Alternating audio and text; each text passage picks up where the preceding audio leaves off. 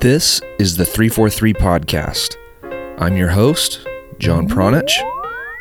Welcome to the show.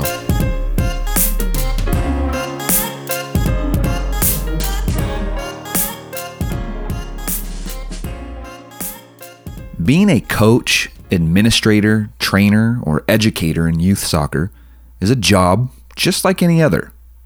So why should anyone be expected to do it for free, or for minimum wage, or for less than minimum wage? For some reason, that's the expectation in American youth soccer.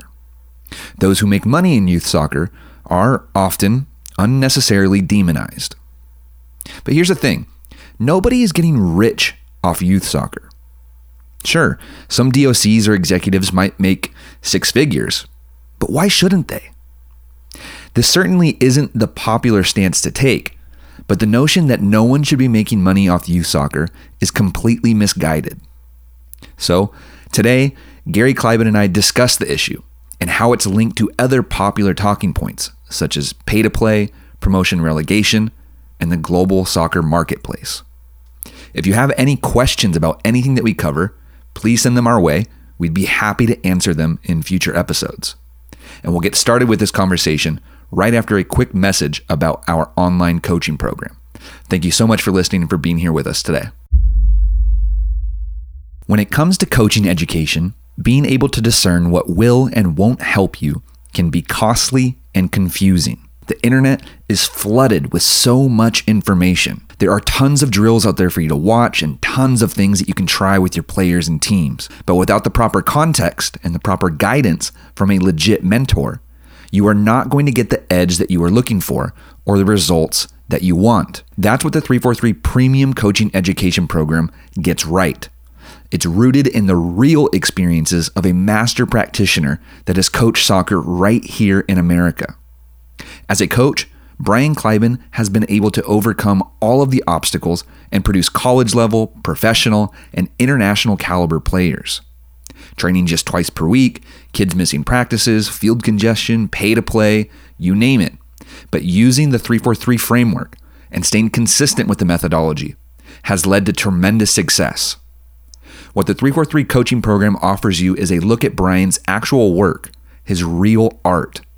It's all captured and delivered to you in its purest form to help you gain an advantage and become a better coach. This exclusive online program features videos of Brian mic'd up during actual training sessions with his real players and teams as they prepare for league games and tournaments. This is the only program in the country that gives you this type of authentic, behind-the-curtain look at player, team, and coach development. It's unlike anything else in this country. It cannot be replicated, and it's not theory or speculation like you'd see in a presentation or something staged like you'd get at a convention. So if you're looking for drills, we've got those, but more importantly, we have the mentorship, the proven results, and the community of ambitious coaches that you won't find anywhere else. To experience all of this, consider joining the 343 Premium Coaching Education Program. You can find all of the details at 343coaching.com. Well, I guess just in general, just, you know, people in American soccer, they think that everything should be done for either free or very cheap, and that sentiment exists at basically every level, to the extent where, you know, coaches are expected to be volunteers in youth soccer. And then all the way to the professional level, players are expected to, you know, play for a fraction of what their global peers are you know, signing contracts for. So, I mean, it's from the bottom of the ladder all the way to the top that this, you know, making money off of soccer in general is kind of frowned upon in American soccer, and then youth soccer specifically, I guess, is where we can kind of start the conversation. Is that nobody is supposedly allowed to be making money, and that seems to be very taboo for a great number of people. A great percentage of people believe that. So maybe just some of your general thoughts about the topic to start us off. Yeah, I don't know where the concept originates from or where this attitude started. Perhaps, and I'm just speculating here, perhaps back in the day, 30, 40 years ago, there wasn't this club soccer ecosystem that exists today. It was quite predominantly AYSO. If you look at our earliest of senior men's national team players, I think they had most of their youth careers in AYSO. And then in high school, of course, which are all kind of free programs and not these, as they call them, travel programs now across the country. And then maybe around 25, 30 years ago, you know, the club soccer, travel soccer started coming onto the scene, where it was more of a professionalized environment. And I'm saying professionalized in quotes relative to AYSO, which was a recreational by charter sort of program. And also from a professionalized standpoint, you know, coaches were hired by clubs to do what they do, to be trainers. And in AYSO, you know, I don't think coaches got paid at all, or administrators got paid at all, or very little, perhaps some just for expenses, things like that. So that's my speculation as to where a transition may have occurred. Somebody obviously is going to have to check me on that. But, you know, moving forward, you know, this has been more commercialized over the years to the point where we're at today, where it's quite standard. You know, if you want to play soccer at any sort of quote unquote competitive level, you don't play at AYSO. You don't play for a free program. You go and play for a club that charges training fees and travels for competition and things of that nature. And these things cost money. You know, coaches are people in the workforce, and people in the workforce need to get paid. So that's an expense. Fields are expensive. You know, they're not free, especially if they're privately owned. Lights are not free. You have to pay for those. And you have a whole consortium of costs on the balance sheet that somehow you have to, you know, you have to have something on the revenue side. And that's where we're at, John. We have coaches who are being paid, and I just don't understand why there's such a backlash against coaches being paid when they put in a tremendous amount of time, energy, and effort into their craft. And this is a craft, even a profession at times.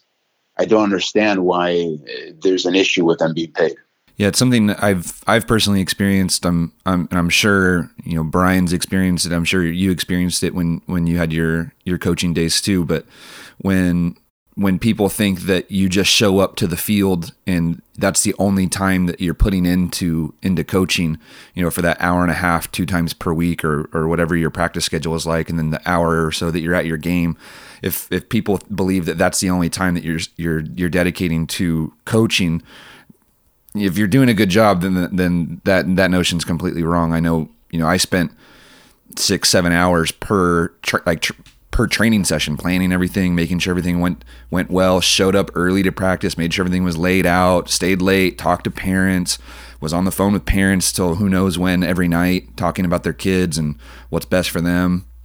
So it was way more than a part-time job, even close to a full-time job. And I was making, you know, pennies compared to, you know, what some people were making, and people still had a problem with me just making any money at all, and I really couldn't wrap my brain around it. And then the other side of that is that the expectations for me and for the team were astronomically high. So, you know, if we didn't perform well, then that also came back onto me. And if I wasn't dedicating even just the amount of time that I did, then it would have been severely worse. So that's always been, you know, in the back of my mind when it comes to, you know, should youth coaches get paid or not, or how much should they get paid, how much time are we putting in, and all those sorts of things. And I don't really know if parents understand it. I don't know if they need to understand it. I think they do, but then even other coaches that want to take it easy and they don't want to put in the amount of time that I was putting in or that other coaches put in, you know, they seem to spout off kind of this hatred about, you know, youth coaches getting paid in soccer, and they help fuel that narrative to other parents and other clubs and administrators and whatnot. So it's kind of a weird dynamic, I guess. No, 100%. And I think that's the biggest disconnect is the amount of time that coaches put into this. Coaches that are doing a good job, as you stated clearly. To put it in perspective, let's say if you have 3 youth teams that you're coaching, that's already a super full load. You can't do more than that, in my opinion, do anything reasonably well. But if you have 3 youth teams, it's a full-time job. It truly is, if you're doing a decent work. 40 hours a week. And let's put a price tag on that. So I would speculate, from the unscientific polls that we've made in the past, John, about how much coaches are getting paid. Let's just make math simple, maybe $1,000 a month per team. So you're making $3,000 a month for coaching 3 teams and putting in 40 hours of work a week. So you're making $36,000 a year as a full-time worker. If you want to break that down, you're basically, I don't know if it's minimum wage or less than minimum wage. I really don't know, but I hope people can appreciate, the dedication that's involved in doing good work for these young human beings, these kids, and that your work needs to be rewarded or compensated in some sort of fashion. And the compensation, in my opinion, that currently exists in the marketplace is still substandard or still very low. Perhaps what some are thinking about when some are thinking about soccer, they don't look at it as a profession from a coaching standpoint. We'll get into other positions shortly. They don't look at it as a profession. They look at it as something an adult should do on the side. They should have their regular full-time job, 40 hours a week, 9 to 5, maybe a desk job, who knows. And then after they get off of work, maybe they should go to the fields. And this is their social work, right? This is their volunteer work. They're good for the community sort of work. And they should just volunteer and be a coach there and put in additional 10, 15 hours, 20 hours a week for free or for minimal. And I just find it quite nonsensical to expect that of people. For example, Brian had 40 hours a week. Brian put in way more than 40 hours a week. This guy had put in anywhere between 40 and 70 hours a week when he was a youth coach outside the MLS academies. And when he went to the MLS academies, he bled for those organizations. He bled for Chivas USA. He bled for the Galaxy. And it was quite standard for him being working 70, 80 hours a week there, doing everything under the sun beyond coaching. He was chief recruiter, chief scout, director organizing other coaches, director of methodology, albeit informally. He was teaching other coaches how to be better, how to work as a collective, recruiting other coaches, scouting reports of other teams to get an advantage. This is no easy task. There were 2 things that came to mind. I'll start with the first one when we talked about how much time you can put in before it starts to affect the quality of your work. And you mentioned, coaching 3 teams seems to be that moment where, that's a full plate. And so I was thinking so 3 teams, if there's, maybe 15 players per team, okay, that's 45 relationships with individual players and their families that you now have to maintain, that's a crucial piece of the puzzle that if you're not doing that properly, if you're not cultivating those relationships properly, that can ultimately hurt you as a coach. And so to put in the time to nurture 45 different relationships is incredibly hard. You think about trying to have just a relationship with your spouse or with your boyfriend or girlfriend or something like that. Just having that one relationship is hard.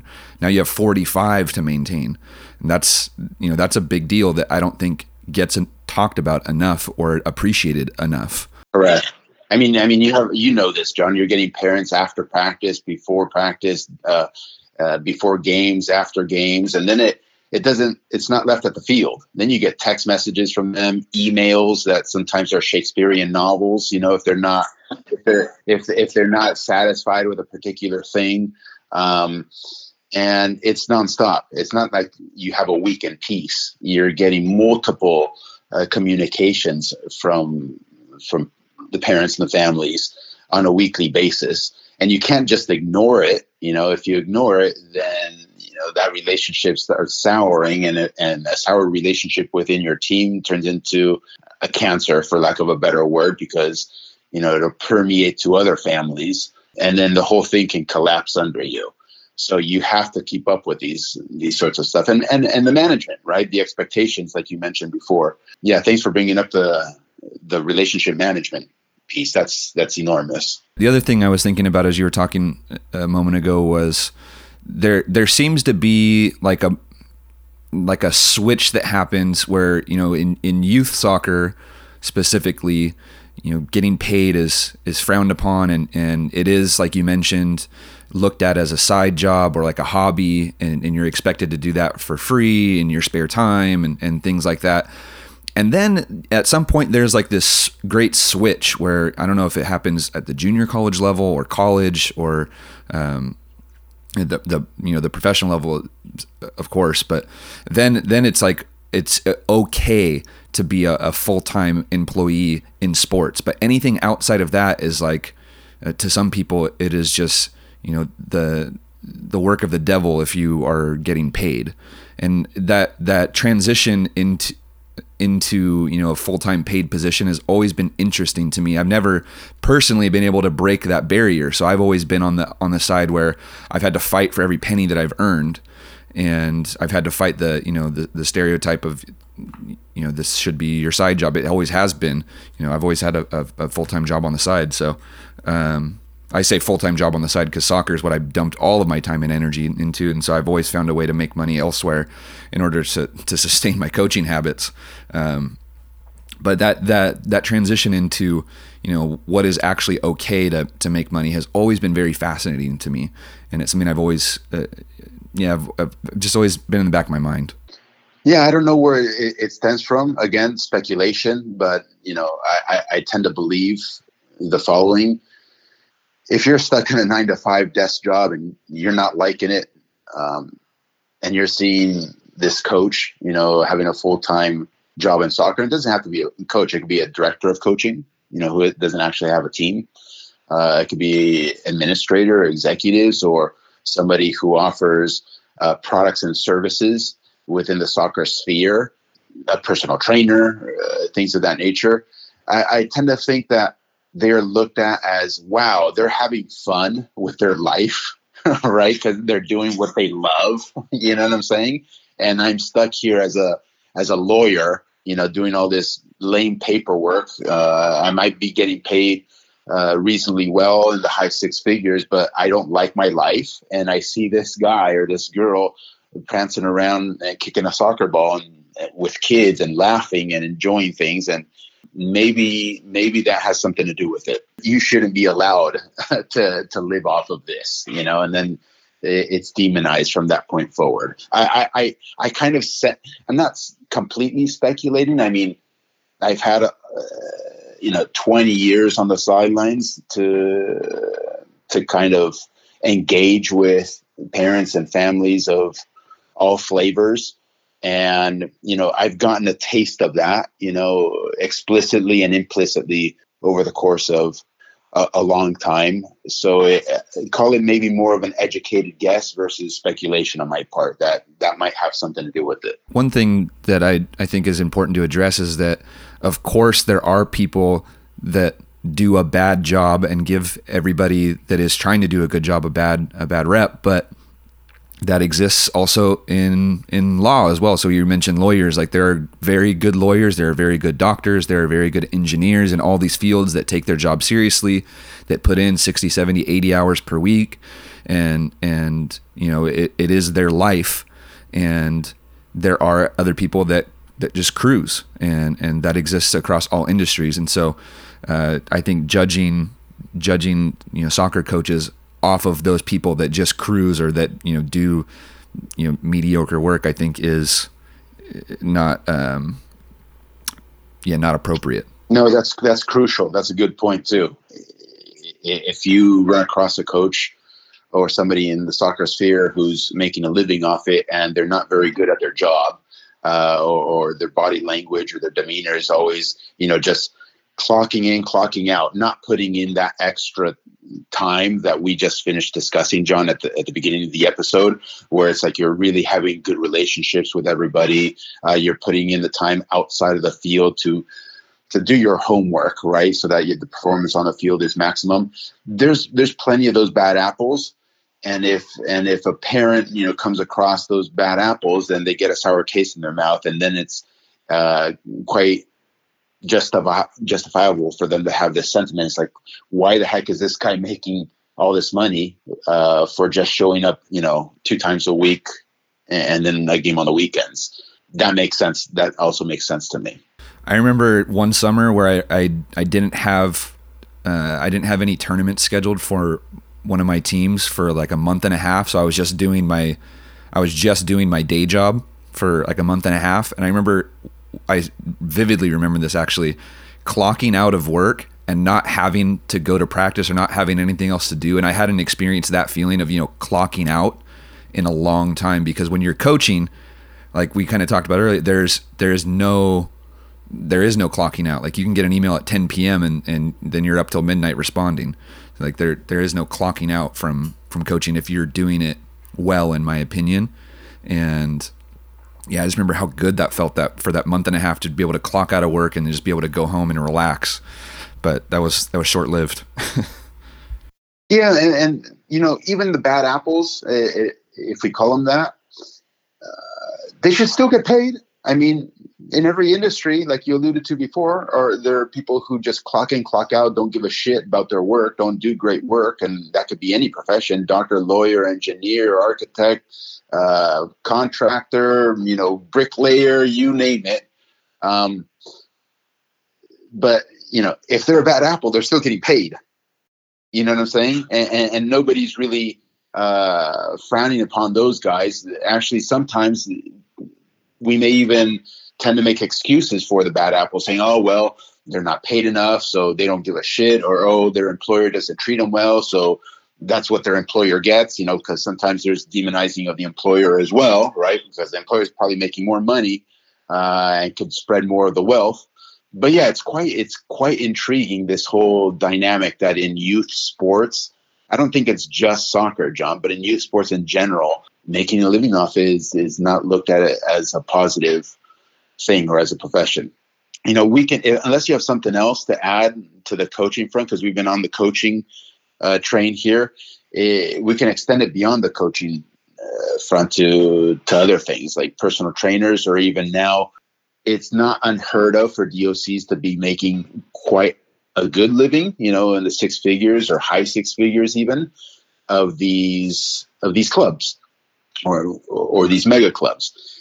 And, I think we need to put into perspective that a director of coaching is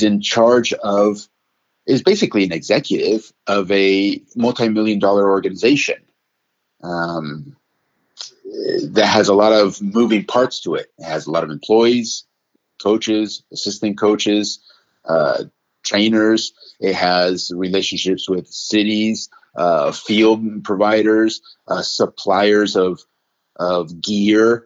It has, this person also has an interface with the board of directors, so there's a whole political component.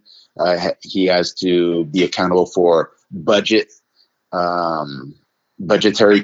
matters.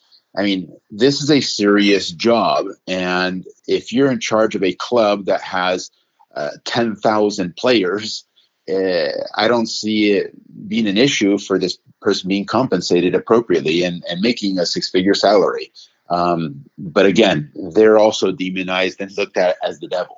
Even if a club is smaller, even if a club is, 500 players or 1,000 players, maybe we're talking 10, 15, 20 teams. Well, that's... Agreed. You're right. It's the same thing talking about the coach that has 3 teams where you have 45 relationships to maintain. Okay, so the executive or the director of coaching, if they are doing their job well, then you don't only have the relationships with your coaches, but then you have the relationships with the assistant coaches, with the actual players, with even more families, with the rest of the executive board, with the community members and those types of things. So now you're talking about nurturing possibly hundreds of relationships if doing your job well, while still, finding time to educate people, attend games, show face, all these other things. And if you're expecting somebody to do all that stuff for free, I would say that you should also expect a low quality of work then. If you want somebody that's going to put in the appropriate amount of hours and to do it well, then the person, in my opinion, should be compensated very handsomely, is the way I kind of think about it. No, there's no question. There's no question. Maybe I can ask you this. Outside of DOCs, are you aware of anybody else, like executives or board members or anybody in youth soccer that's, you know, making money? DOCs seem to always pop up as the people that are making, five figures, six figures, you know, doing significantly better than a lot of coaches. But outside of DOCs, I don't really hear too much about board members or other executives making any type of money. The generally true statement is that board members are more on the volunteer side of the equation, but that's not necessarily always the case. There's always a little bit of allocation of funds to compensate them as well. And then there are ways to go about compensating them, if not on a salary basis, on a sort of side gig basis. So, for example, a long time ago, the president of a tiny club that we used to participate in over here in Orange County, he would, or the board would allocate, a big chunk of cash, it was like $30,000, $40,000 for him to be, quote unquote, the lead of our club soccer tournament. We would host the tournament, and he would be the focal point of that. And for being the focal point, he would get his $40,000 one-time pay, but again, we would have two of those throughout the year. So that's a fairly big chunk of change for a board member. It reminded me that a lot of people have, during this argument of, it should be volunteer, blah, blah, blah, blah, blah, they've really tried to point at the fact that the U.S. Soccer president position is a volunteer position. And I've seen people use that as a way to, like, if the president of U.S. Soccer is volunteering, then why are you, expecting any type of money too? And I think that a few years ago, it came to my attention that, Sunil Gulati was making hundreds of thousands of dollars in other arenas, other areas, through endorsements or through representing CONCACAF as a CONCACAF board member. That was a paid position, so his president role unlocked other avenues for him to acquire money and then also power as well, which is kind of cyclical. Then you accumulate more power and then more money and blah blah blah blah blah. But I don't know if people even know that exists. Yeah, once you get to those levels, you don't have to have a salary. Have you ever heard of the CEOs of these mega corporations having a salary of $1 a year? Yeah. Have you ever heard of that, John? Yeah. So I mean, that's not where your money or your power is derived from, is your salary. That's us, the lowly proletariat, way of thinking. How do you make money? Well, you have to have a job. Okay, great. But once you get to those levels, I mean, there's speaking engagements, it's more of a quid pro quo sort of thing where, hey, you do this role as, let's say, U.S. Soccer president, and then I know that you have ownership in this travel company, or I know that you have ownership in these other corporations, statistics, Moneyball type of company, that the GPS tracker type company, or whatever it is, John. And then, hey, you're going to work for free, quote unquote, as the U.S. Soccer president, but it's your travel company that's going to get the contracts to provide travel for MLS and for the national team and for the development academy and for, I'm not saying these things are facts. I'm giving an example here, right? And that's how you enrich yourself. It's just something that I don't know if people at scale pay attention to or are aware of, which is that makes it hard to talk about, because if they've already been, kind of coerced into believing that nobody should be making money, and they're not fully aware of of all these other avenues or all these other things that are happening in the market, then it makes it hard to have a conversation about it. I don't know. That's kind of how I feel. Sure. What about, well, let me back up and kind of take us back to the beginning of the conversation, because you mentioned, you know, for years and years and years, AYSO seemed to be, you know, the standard, and that's was across the nation where everybody seemed to be playing. We for a long time were selecting national team players that were coming out of AYSO programs. That's where they were developed. That's where they spent most of their youth careers. And then, you know, club soccer came in and kind of changed the landscape, where this pay-to-play mechanism entered the scene. And now pay-to-play seems to be pretty standard across the board. But in recent years, there's been a lot of backlash towards pay-to-play that really came to light in the most recent presidential, USSF presidential election, where pay-to-play seemed to be a talking point for most of the candidates that were running for U.S. Soccer president. And it really started to stimulate a conversation around pay-to-play. But as people talked about it, again, they didn't seem to have the necessary information to place pay-to-play in the proper context. As you know, it's not just as simple as soccer should be free, or you need to pay this amount of money and this is what you get. There's so many other moving parts to it. And for people to think that pay-to-play should not exist, I think is a little bit misguided. So I wanted to kind of get your thoughts on pay-to-play. Yeah, it's tremendously misguided. You offer a service, you offer a product. It costs money to offer a service and a product. You need something on the revenue side of the equation. I mean, it should be pretty straightforward, right? I don't understand this whole notion of the elimination of pay-to-play. I think it is tremendously misguided. You cannot eliminate pay-to-play any more than you can eliminate paying your plumber for coming over here and, you know, fixing your pipes. It's just, the whole thing is absurd to me.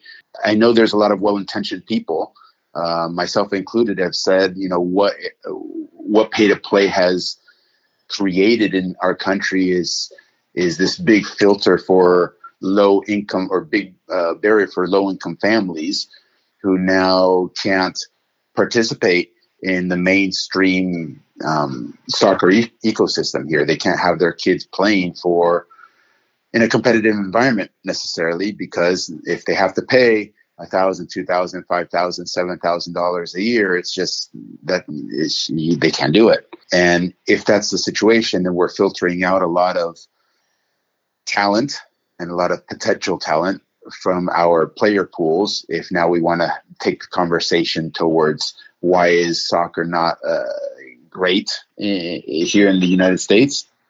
And so that line of thinking is quite correct. You know, we are basically economically discriminating against certain demographics, but the solution isn't the elimination of pay-to-play. You can't get rid of that, you know.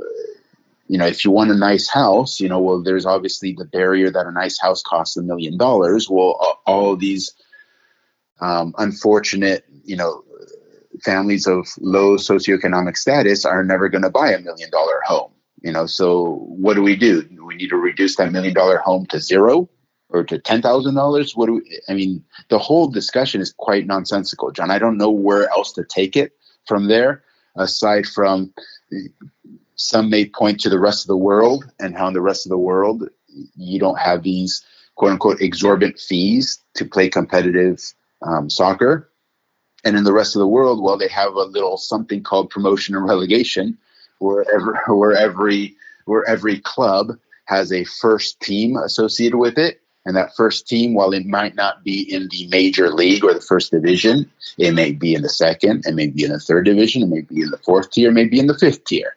But nonetheless, they have a first team there. And so now all of a sudden, the business model gets altered a little bit, whereby you don't want to filter out great talent via economics at the youth level. If you have good talent available, you want to be able to bring them in for free, right? Because that special talent can turn into, it is now an investment that can turn into a revenue later down the road, whether that be by playing on your first team, and then your first team gets ticket sales and all that comes with that, or that talent gets developed and then gets sold to a higher level club, and then you get revenue from that. So the dynamics are quite different overseas, and the dynamics of field costs, you know, and things of that nature on the cost side of the balance sheet are also different than they are here in the United States. But if you want to ameliorate how much it costs to play youth soccer here, well, we need promotion and relegation. And that's a whole other episode into and of itself, but I think I made at least the superficial case as to why it matters. Well, the incentives are different. The incentives for a club somewhere else in the world to go out and to scour the neighborhoods for the best players in all these neighborhoods are much different than the your standard American club that is operating in a the pay to play environment. So for Barcelona to go and scour their city and look for the best of the best player, it makes sense for them to do that, and it makes sense for them to bring the player in on a scholarship. It makes sense for them to try to nurture that player and cultivate that player's talent, because someday they could make it to their first team, or they sell the player to another club and make money off the player. And that doesn't exist in the United States at scale. There are, Major League Soccer teams that are now doing that, but that's a very insulated environment, and they're doing it. I'm trying to figure out the right way to say it. They're allowed to do it, but they're not allowing anybody else to participate in the global market the way that they are. They've set up the situation so that they can capitalize on those types of deals, but nobody else is really allowed to in American soccer. And you could cite like the DeAndre Yedlin case, where Crossfire tried to recoup money. There's a couple other cases like that, and Major League Soccer denying the opportunity, and U.S. Soccer also denying the opportunity for those funds to be reallocated back into what is traditionally thought of as a youth soccer club and nothing more. And that stigma seems to be part of the conversation as well. Like, these are youth soccer clubs. These are youth soccer coaches. These are youth soccer players. And the word youth is almost used in a negative way, kind of like how some people see recreational, but the word just youth seems to be, like you said earlier, kind of like demonized. They're not allowed to participate in that money-making market. Right. And if they're not allowed to participate in that money-making market, well, where do they make up the money for their balance sheets? They have to charge parents, and that is the business model here. They have to charge parents, again, because they're not allowed to participate in the broader or have a broader share of the ecosystem. So parents, you are being taxed because there's no promotion or relegation in this country. Just keep that in mind. Yeah, when we were talking a moment ago about it being misguided when people talk about eliminating pay to play, it's just they just need to divert the attention away from the nasty phrase that is pay to play, and just really take a one step deeper into that. The reason why the pay to play exists at scale, which we just kind of mentioned, is the fact that the clubs are not operating the same way as our global counterparts. We are not operating the same way as Barcelona. We're not operating the same way as Arsenal and those types of things. So to expect the same results while not operating in the ways that they have is, like you said, nonsensical. Another thing, John, is pay-to-play doesn't go away overseas either. I mean, people are still paying to be on a team overseas in Europe and South America, elsewhere. It's just scaled. The cost is scaled differently. They don't pay as much, I guess you would say. Although I haven't done the calculations, right? Because overseas they don't make as much. Families don't make as much either. So maybe If you scale it, maybe the scaling translates. For what I mean by that, I'm saying, for example, if you're making $50,000, let's say you're making $100,000 a year here in the United States, and you're paying $2,000 a year for your kid to play club soccer. So 2% of your salary is going to your kid playing club soccer. Well, overseas, people aren't making $100,000 a year. Maybe they're making, I don't know, $25,000 a year. Well, what's 2% of 25,000? You know, and you do that calculation, whatever, it's $750 or something like that. Maybe they're paying $750 a year.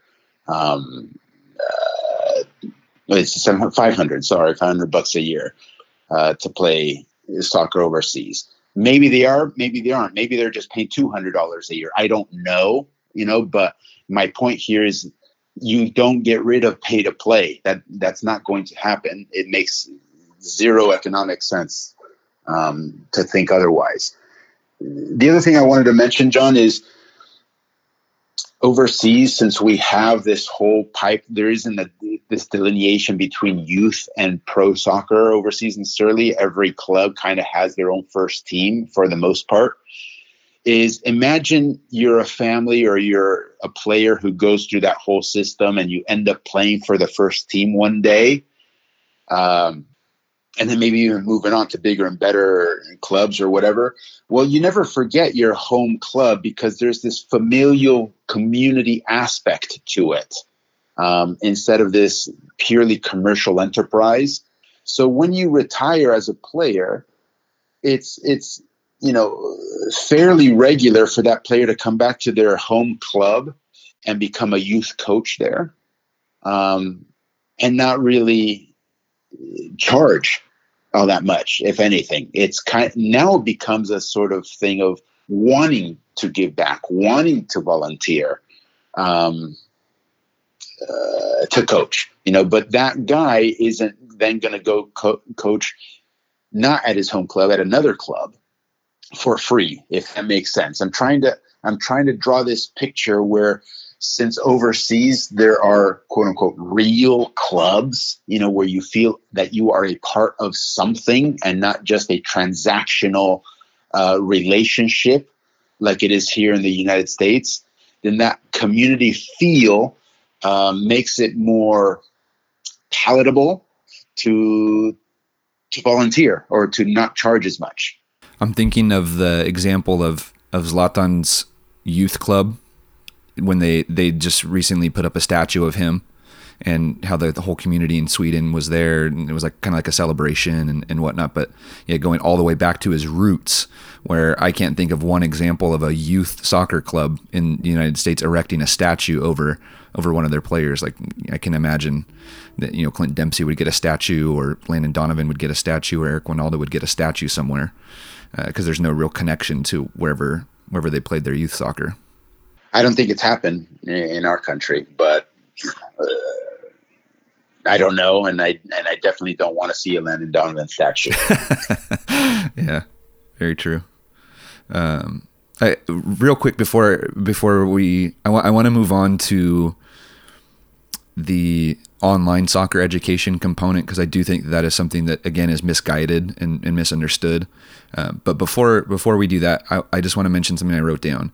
You said that if a family or if a parent is paying $2,000 per year to have their son or daughter play club soccer, and yeah, if they're making $100,000, if they're paying 2% of that, you know, that's a pretty substantial investment year after year, you know, for let's say 8 to 10 years of their child's life, maybe. And the thought that I wrote down is, and this is something we talked about in another episode, but is somebody like Arthur Blank investing 2% of his annual salary into his franchise like Atlanta United? And then what is that number like? And so I guess what I'm trying to say is that parents and also coaches and other people in the American soccer environment are indeed investing a significant amount of money into the American soccer environment. And just because the actual dollar amount, $2,000, isn't $2 million or $2 billion, doesn't make it any less significant. And people get kind of wooed by, you know, an MLS franchise costing $200 million. But in perspective, it's actually, you know, a pretty minimal amount when you consider the owners or multiple owners, you know, profile of businesses and net worth and everything. So that was something I wrote down and wanted to mention. No, 100%. I really, that's another narrative that needs to be squashed at some point. I don't know how long it's going to take, but this whole notion that, oh my God, these owners paid $200 million, like, oh, gee, Louise, you know, we need to protect them.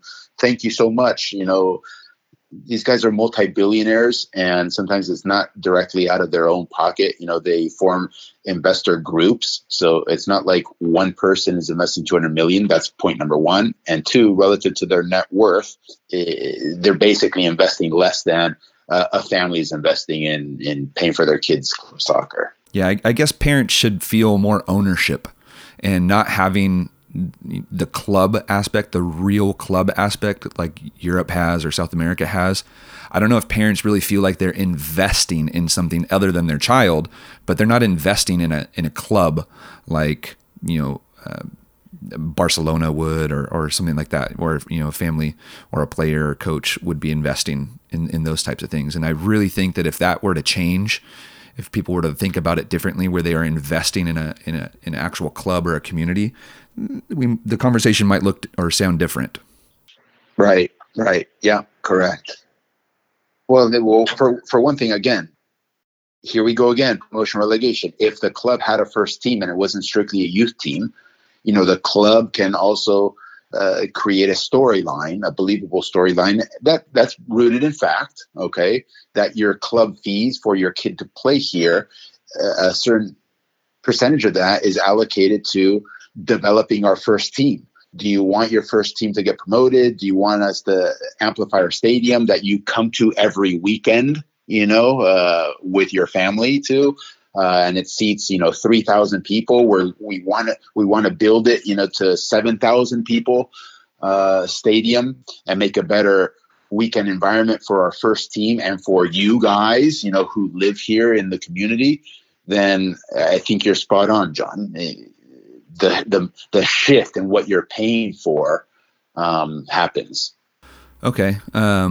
Let's, I guess, move on and discuss the online education arena or you know, making money on soccer in different ways. So maybe ways that people don't even traditionally think of, you know, making money off of soccer, which you mentioned earlier that we have online programs where we educate coaches and we charge a fee, and people historically, I would say overwhelming majority, enjoy that experience and have no problem with that. But then there are these groups of people that, again, demonize any sort of, you know, financial transaction revolving around youth soccer. And then specifically, you know, what we've seen and experienced is that people do not approve of us, you know, charging any amount of money in exchange for education or a product. So maybe just your general thoughts on that, like what's on your mind when it comes to that. I mean, I think it's the same rationale as what we just finished discussing regarding coaching and DOCs and other positions. You know, you're working your ass off to build a product and provide a service. It costs money, it takes time, it saps energy. And, you know, this is what an economy is all about. You know, there needs to be some sort of compensation or some sort of relationship between provider and receiver. There, it's so hard for me to wrap my head around. How could somebody expect another human being to work for free? You know, that's basically saying, hey, I want slavery again or something. You know, I don't go to whoever has an issue with this sort of commercialization of a product or a service.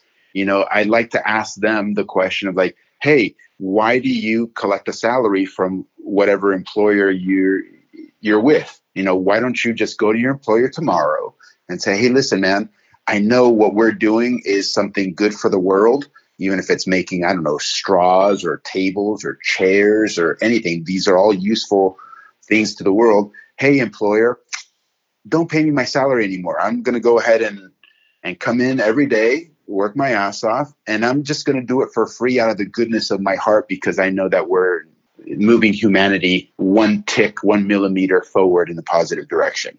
It comes down to that, John. I don't know what else to say. It's, everybody else should go work for free then also.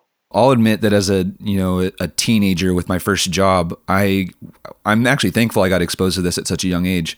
My first job was at a YMCA, and I made minimum wage, and I knew that all of my colleagues were not making an exorbitant amount of money. And at one point, I found out that the CEO of our specific location, had a car that was provided to them for free for as being part of the job. And so at first I questioned that. I was like, well, why are we all working for minimum wage? And then the CEO gets a free car, and we're working at a YMCA. We should be giving that money, back to the community. And it took me not a long time actually, but it's a pretty significant amount of time to understand that, yeah, the trade-off to get this person probably at the salary that they were making and investing the 60, 70 hours a week that they were putting in as a CEO and a community member that was out in public, 6 days a week with very high profile in the community, in order to lure them into doing that job to the best of their ability, having a deal with the local car dealership where they provide a car for them is, very reasonable. And once I kind of came to terms with that, I started to think about the other things, like all the soccer related stuff and that, like I said, I was just I'm very fortunate that I got exposed to that at 18 years old, because it changed how I thought about it. Yeah. And listen, this is not to say that there should be no such thing as volunteer work. Of course, if you're somebody who has extra time or wants to make extra time and go out into the world and volunteer and go to the soup kitchen, or construct a home, in conjunction with others, for families in need, anything, things of that nature. Of course, there's room for volunteer work, and you should volunteer. It is a good thing to do. I just don't understand, what I just finished and you just finished describing. Some things are volunteer and some things aren't volunteer, and I see room for both in the world. I want to classify something or make a little caveat that sometimes, even if it's not volunteer work, you should work for free. So, for example, if you want an opportunity maybe in a new field. Let's say I wanted to go into, biotechnology, John. Okay. My background's not in biotechnology. It's in a separate technical area. I'm not going to go into a biotech firm and demand a large salary or anything of that nature. I would be more than willing to, if I could, economically speaking, go and say, hey, I just want to come here and learn. I want to help out. I will work for free, or I work for minimum wage, as a way of getting your foot in the door. Does that make sense? And then acquiring experience there. And then, okay, then fine, I'm going to start charging for the fruits of my labor. But when you don't have maybe experience in a certain realm, then yeah, that could be used as a technique or a tactic that makes sense to expose yourself to a new profession. It goes back to this quote that sticks in my mind. I don't remember how long ago I heard of it. I think it was from Warren Buffett. He gets hit up regularly, as you can imagine, by people who want to work for him or gain experience in his firm. And he at one point said, he had this young person come up to him and said, hey, Warren, I'll work for you for free. I just want this experience or whatever. And he's like, you want to work for me for free? Son, that's too expensive. And what he meant by that is that a guy like Warren Buffett is so busy with his own stuff that he can't take on somebody as an apprentice, even if it's for free, because you still have to allocate a whole bunch of time, energy, and effort to that person. The reason I bring this up is it seems like we've been talking about youth soccer coaching, but even media members sometimes, I'm trying to draw the connection here, John, with what I just said with media. I don't know if you've seen it, but a lot of media outlets sometimes play this angle of, hey, you know, write for us or produce content for us, and what you're going to get in exchange is exposure. You know, there's no monetary compensation, but there's exposure. And then once you get to a certain level of exposure, you know, of course, we can bring you on as a hired writer, or that exposure may produce other opportunities for you elsewhere via other employers. And media members, established reporters who are making a living off of writing about soccer, you know, backlashed against media outlets that were offering these free exposure compensating positions. So they seem to appreciate very much that you should be paid to participate in the soccer ecosystem. Yeah, that sentiment exists across many industries. I'm more exposed to this type of stuff just based on my previous employers, but you know, photography people, professional photographers hate the fact that you know, somebody will offer their services for free when, you know, they've invested thousands of dollars in equipment and years, decades worth of learning their trade. And then here comes somebody, you know, that bought a camera at Costco 2 weeks ago and they're like, oh yeah, I'll shoot your wedding for free. And you know, all of a sudden this person's life's work is in limbo. So, yeah. So 2 points I was trying to make also is, one is these same reporters who get paid to do what they do, sometimes they also jump on the bandwagon and demonize coaches or DOCs or this whole pay-to-play ecosystem. You know what I'm saying? When they, in fact, are participants, you know, and they're getting paid to participate in the soccer ecosystem, one. And two, I see this as quite a bit of an insecurity on their part in backlashing against their media outlets offering these free positions, free writing positions, because if people are willing to write for free or produce content for free, then what does that mean about their own job security? Yeah. You follow me? I do. And so it's not that I don't think that it's that they're fighting for the writer should get paid sort of thing. Good inclination. It's more of a job security sort of thing. Oh my God, these corporations are evil. They shouldn't be offering these sorts of free writing positions. Because there is validity, John. Hey, if I want to break into the soccer writing scene and nobody's given me a platform, what am I going to do? Start a blog, you know, from ground zero?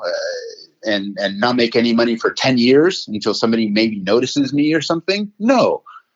I would love to go to Sports Illustrator. I would love to go to any one of these outlets. And 100% I'm willing to write for free, you know what I'm saying, and prove my worth. And there's nothing wrong with that.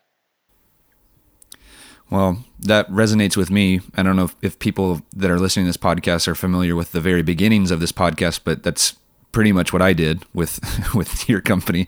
People ask me all the time, like, you know, how did you get to become, you know, the host of the 343 podcast? And I was like, well, I had recorded a couple episodes, and then all of a sudden I just started calling it the 343 podcast, and he never said change it back. So I just ran with it, and you know, one episode every couple months turned into one a month, and then once a week and twice a week, and it just grew and grew and grew to the point where we are now. So, you know, the work for free aspect resonates with me because it's definitely part of my story. And a lot of us have those origin stories, John. Like, I worked for free as Brian's assistant coach, you know, for 10 fucking years for free, you know, volunteer. I go to my full-time job. I go to my class because I was doing graduate work while I was working full-time as an engineer. And then you know, somewhere in between, I'd squeeze in going to practice. And obviously on the weekends, I'd be going to games. And then outside, off the field, strategy sessions with Brian. Who should we recruit? How should we recruit them? Can we recruit them? I mean, for 10 years, John, for free, all of this stuff. And if I look at Brian's origin story as well, you know, he would coach in a pay-to-play club, but he wasn't even getting $1,000 a team. He was getting way less than $1,000 a team, and he would even sacrifice salary. He would go to the club and say, I want this player to come and play on my team, but he can't pay. Low-income family, he just can't pay.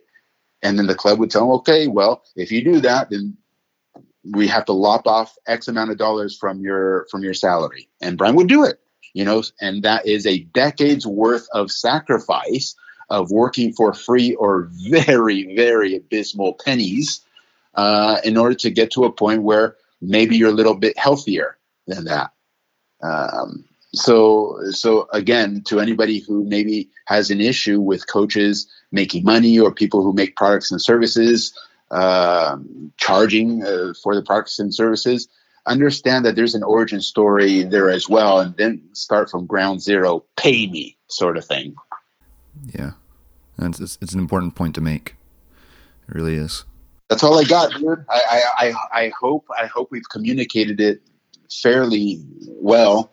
And as you always do, I'd like to entice people to please send us feedback. If there's a hole in our rationale, I would love to hear it.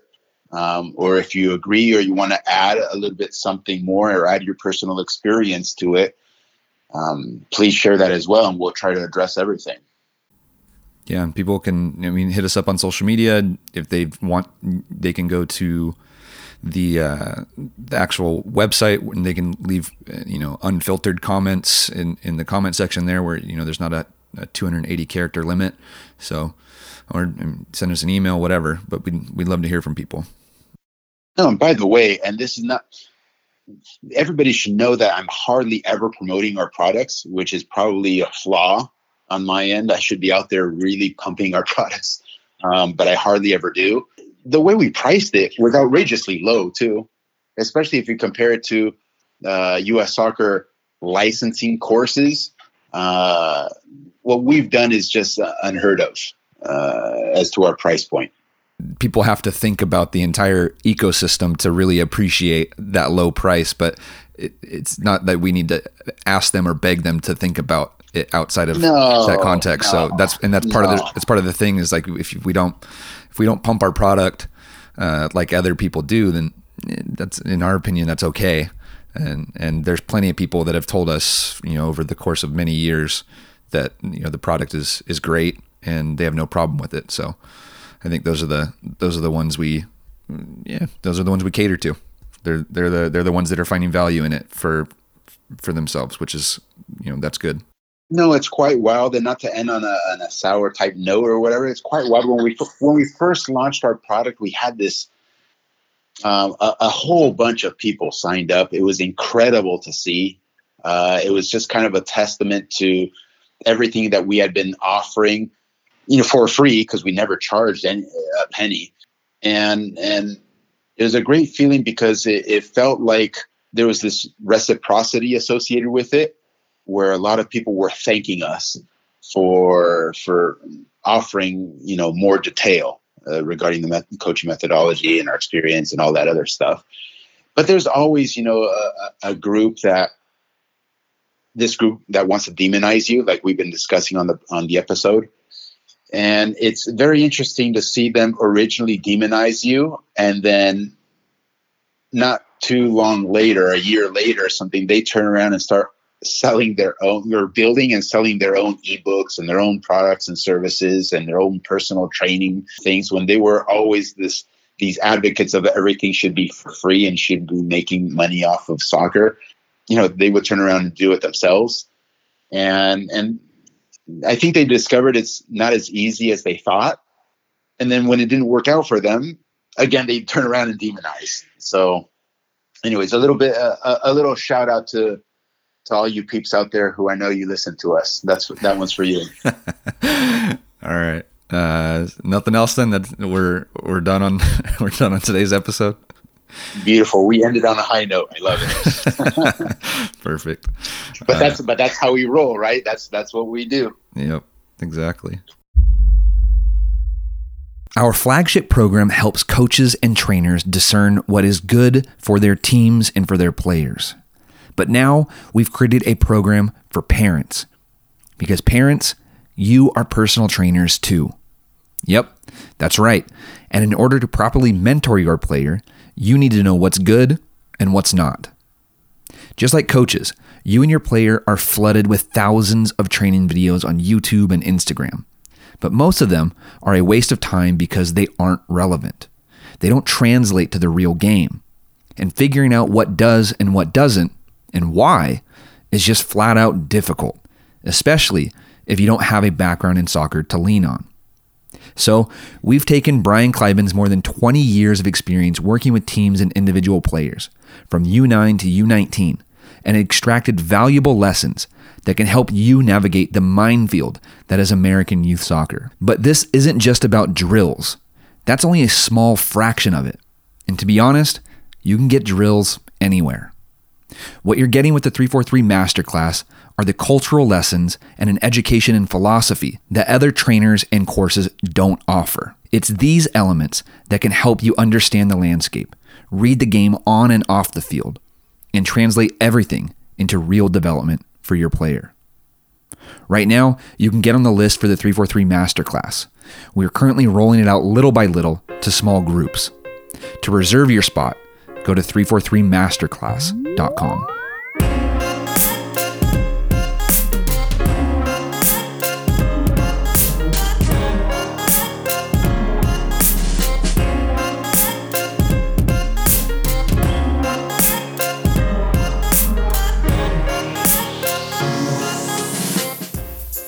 All right, thank you for listening. Do you have a question about the topic that we covered in this episode? If so, we'd love to hear from you, and we will be answering some of your questions at the end of next week's episode. Submit your questions on Twitter or head to 343coaching.com to leave your question in the comment section. Make sure that you are subscribed to 343 FM on your favorite podcasting app. The show is available on Apple Podcasts, Spotify, Google Play, Stitcher, and many more platforms. And if you're feeling super generous, we'd love it if you dropped us a 5-star rating or a review. And don't forget that you can find our entire library of podcast episodes, over 200 written articles, and our online courses that help accelerate the development of coaches and players using methods that have been proven to work here in the United States. Once again, all of that can be found at 343coaching.com. All right. Thank you so much for listening. We will catch you next time here on the 343 Podcast.